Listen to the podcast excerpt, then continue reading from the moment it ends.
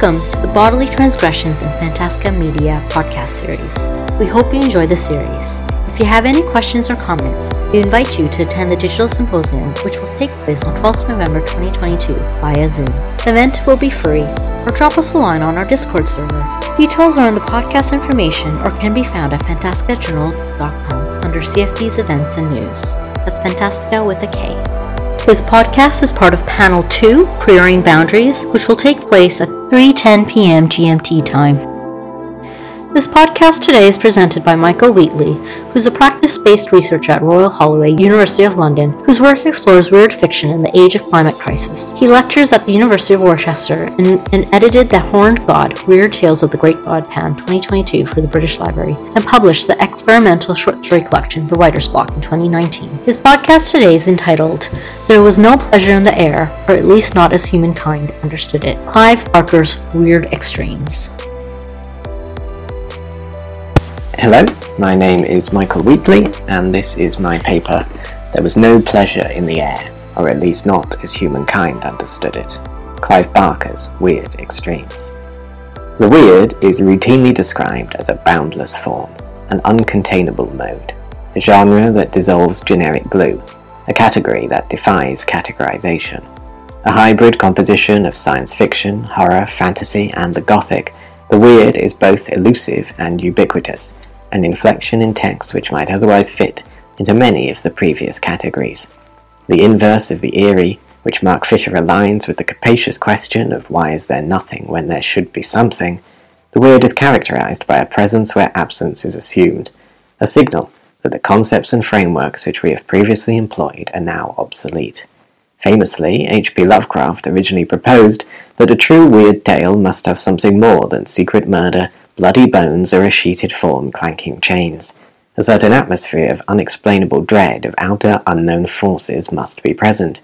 Yet, to read weird criticism is to see the limitless limited, to find a fluid form chronologically confined to two demarcations.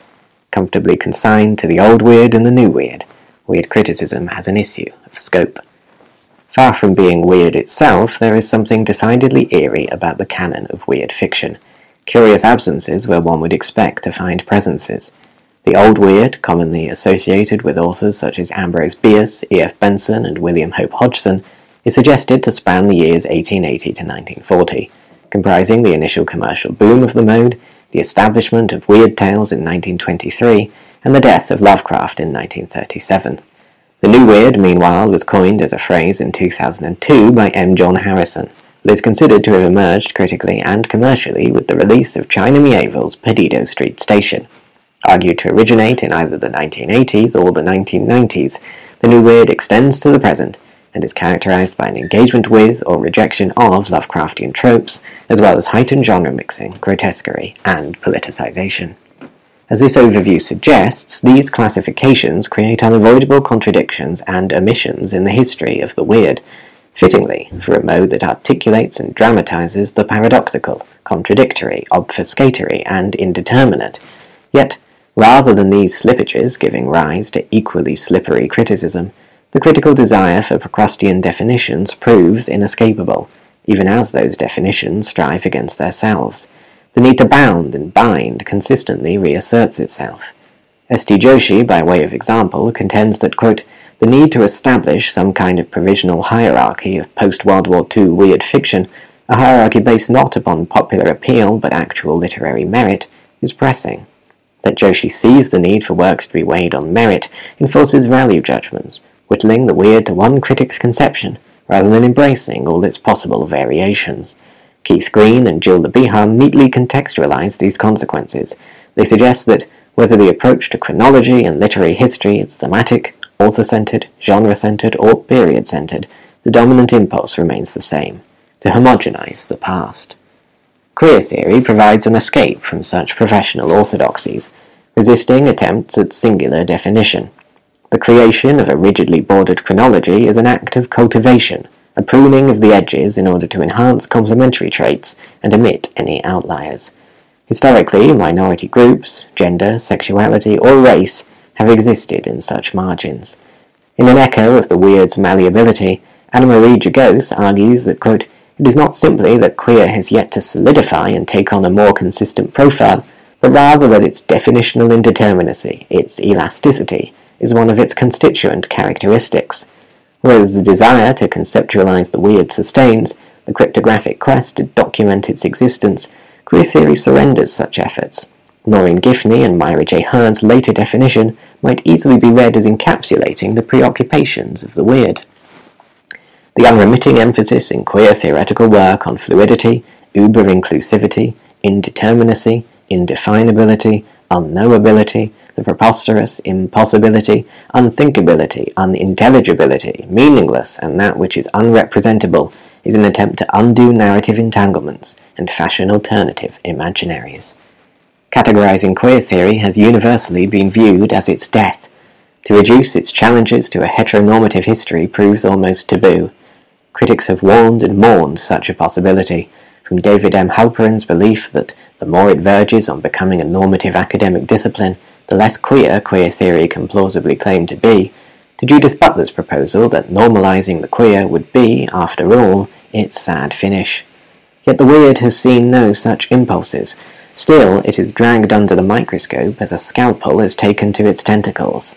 By embracing the critical possibilities of queer theory, weird fiction might be allowed to be weird again. As Michael Moorcock suggests, weird, we're clearly comfortable with a term covering pretty much anything, from absurdism to horror, even occasionally social realism. Weird, then, might be considered as an inherently queer mode, not regarding an explicit homosexuality, although it has enabled such pieces from The Man Who Went Too Far by E.F. Benson to Poppy Z. Brite's His Mouth Will Taste of Wormwood, Caitlin R. Kiernan's The Drowning Girl, and Paul La Farge's The Night Ocean, which explores Lovecraft's own alternative sexuality, but how it exists beyond boundaries, beyond binaries. The weird is a perversion of other literary forms and genres. It consumes elements from other works to construct its own gruesome body.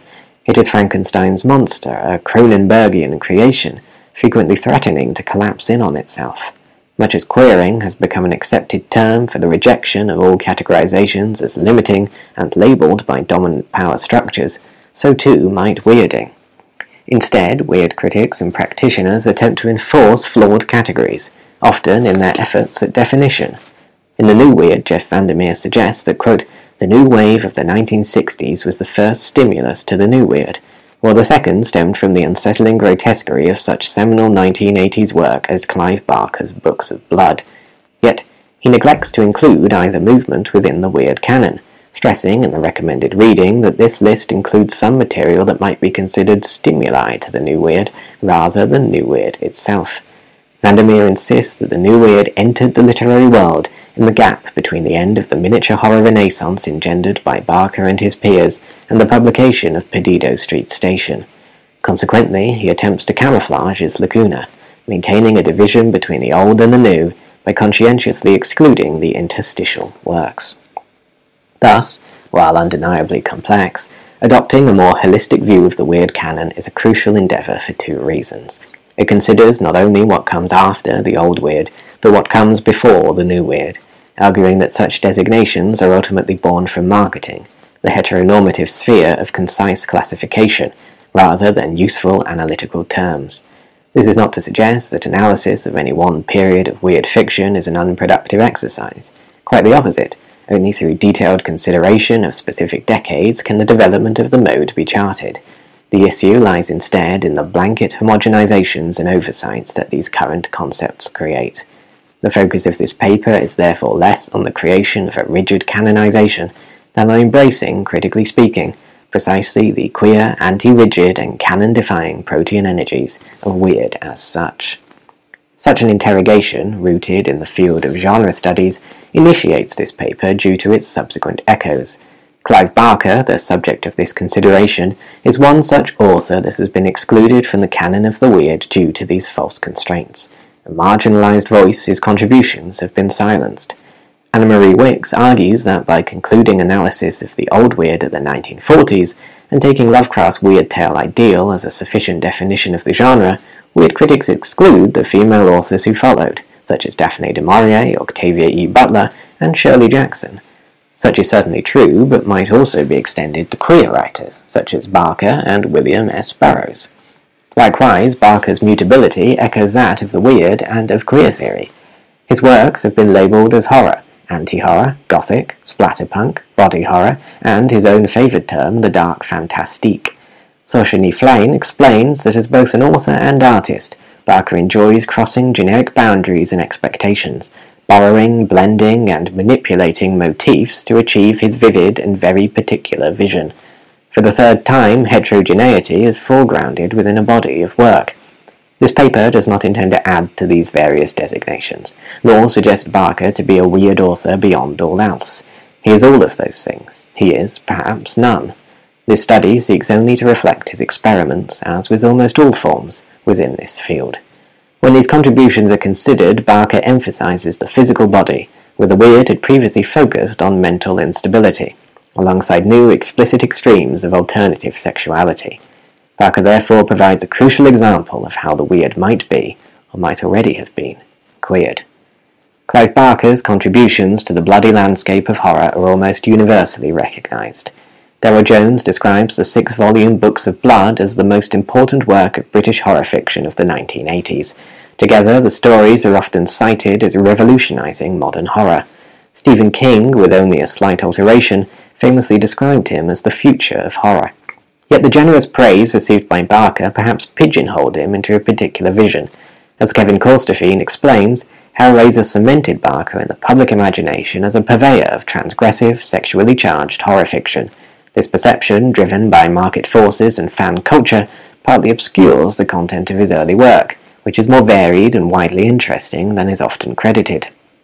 Indeed, Barker's books of blood feature everything from Faustian farce in The Yattering and Jack, feminist fable in the story Jacqueline Ess, Her Will and Testament, and a retelling of Poe in New Murders in the Rue Morgue. Courageous in their exploration of taboo, these stories also tackle necrophilia in Sex, Death and Starshine, bestiality in Pig Blood Blues, and frequent prostitution, pornography, and sexual violence looking beyond the splatter with which he became synonymous, buried between the supposed frameworks of the old weird and the new weird, Clive Barker's stimuli were in fact rewiring the very foundations of the weird. Repeatedly, Barker turns to timeless weird strategies for purposes uniquely his own. As Ramsey Campbell introduces, it is not that he's necessarily adverse to traditional themes, but they come out transformed when he's finished with them. Tales such as The Book of Blood, The Midnight Meat Train, In the Hills, The Cities, and The Hellbound Heart each adhere to and subvert expectations of the weird. Throughout its history, weird fiction has consistently unsettled what it is to be human, and the limits of anthropocentric thought. Connecting these texts is a consistent undercutting of the human by thematizing the insufficiency of science and human reason to comprehend the universe. Weird tales are thus marked by frequent quests for forbidden knowledge, a probing of reality to determine its limits. The thirst for knowledge becomes an act of consumption.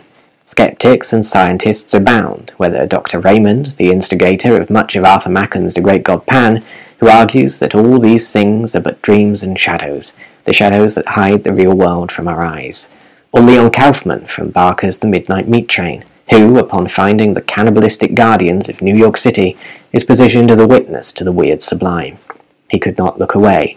Not that terror froze him as it had at the window. He simply wanted to watch. The Book of Blood initially follows such a formula.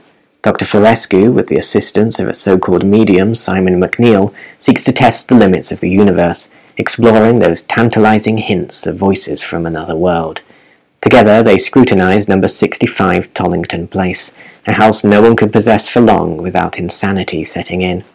David Punter suggests that in weird tales, protagonists are more likely to run the risk of being blinded by insight. There is a kind of euphoria, of rapture. Mick, one of two protagonists from In the Hills, the Cities, upon seeing the behemoth form of Popolac, a city erected out of its inhabitants' bodies, faces this exact rapture as he seeks to join the city. The earth was gone from beneath him. He was a hitchhiker with a god. The mere life he had left was nothing to him now or ever. He would live with this thing, yes, he would live with it, seeing it and seeing it and eating it with his eyes until he died of sheer gluttony. Such a weird sublime persists as Dr. Florescu's research peels away the skin of reality. The world was opening up, throwing her senses into an ecstasy, coaxing them into a wild confusion of functions. She was capable suddenly of knowing the world as a system, not of politics or religions, but as a system of senses, a system that spread out from the living flesh to the inert wood of her desk. However, Barker's deviations from tradition soon become apparent. The weird frequently features apocryphal texts, works of pseudo-Biblia, whose very existence threatens their readers' sanity.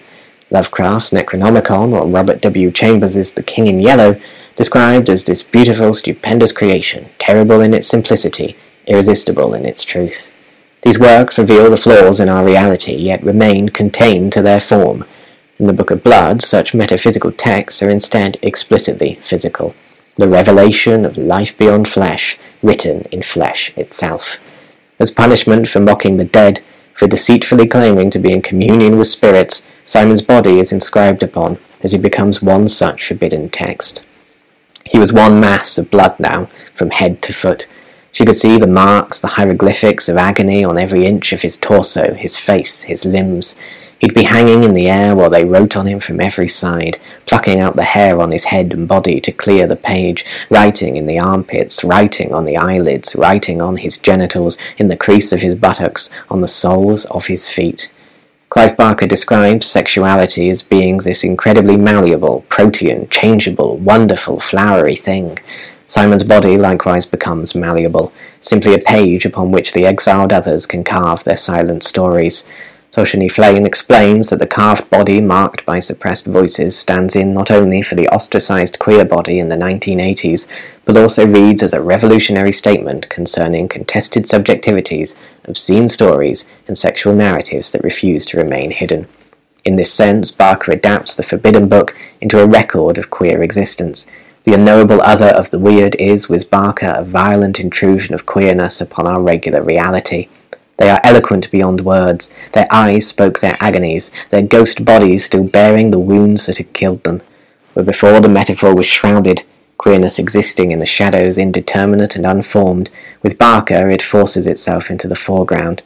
Bodies, their bodies, our bodies, become inescapable. They become sites of violent resistance. Moreover, Barker shifts the weird narrative away from a desire for knowledge and towards a desire for sensation, once more grounding his work in physicality. As Dr. Florescu discovers, re- reality is revealed to be a system of senses that spread out from the living flesh. Nowhere is this more explicit than in The Hellbound Heart, a violent weird tale rooted with themes of sadomasochism and incest. Here, the Cenobites, otherworldly beings which demonstrate the limits of sexuality, play the same role as Cthulhu, brutally revealing the bounds of human understanding. Only, instead of the truth of reality, it becomes the truth of bodily pleasure. The text opens with Frank Cotton, a man who had exhausted the trivial delights of the human condition and seeks a fresh definition of joy. Isolated and performing a masturbatory ritual, Frank solves the lament configuration, a puzzle box that doubles as a summoning tool for the Cenobites, a means to break the surface of the real. Barker positions this construction within a canon of transgressive literature, explicitly naming the Marquis de Sade's 120 Days of Sodom. Once more, Frank evokes the weird explorer, testing the limits of known reality. Through his experiments, he expects transcendence. Only upon their arrival, the rending of the veil, Frank's anthropocentric attitude towards pleasure is revealed. The Cenobites possess knowledge beyond human limits. Frank realizes with fear and no small amount of excitement that there was no pleasure in the air or at least not as humankind understood it. Barker explains that erotic appetites are so often a source of bitter dissension and division. Acts that offer a glimpse of transcendence to one group are condemned by another.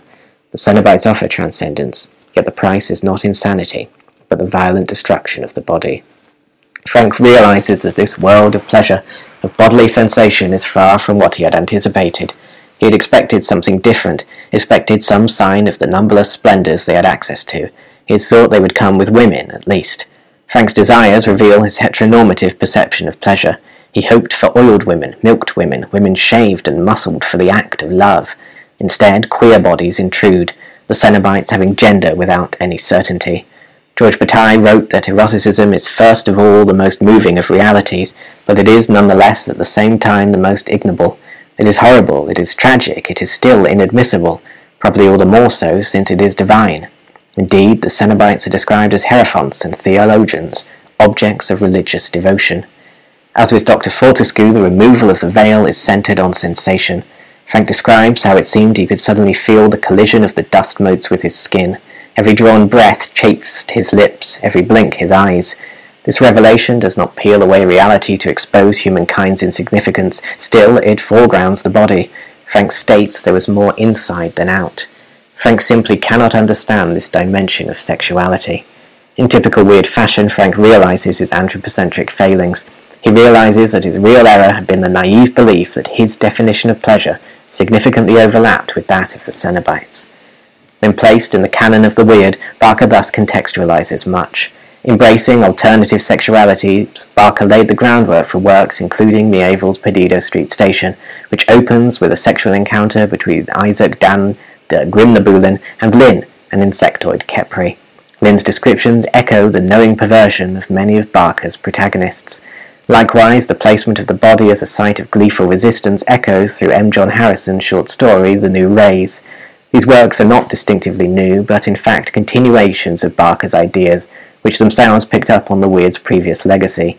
It is thus unjust to describe Clive as a stimuli, when he was a pioneer, a key figure in the development of weird fiction. Barker rewrote the weird, reveling in the gruesome, chaotic, and the queer. Perhaps the same could be done for weird critique.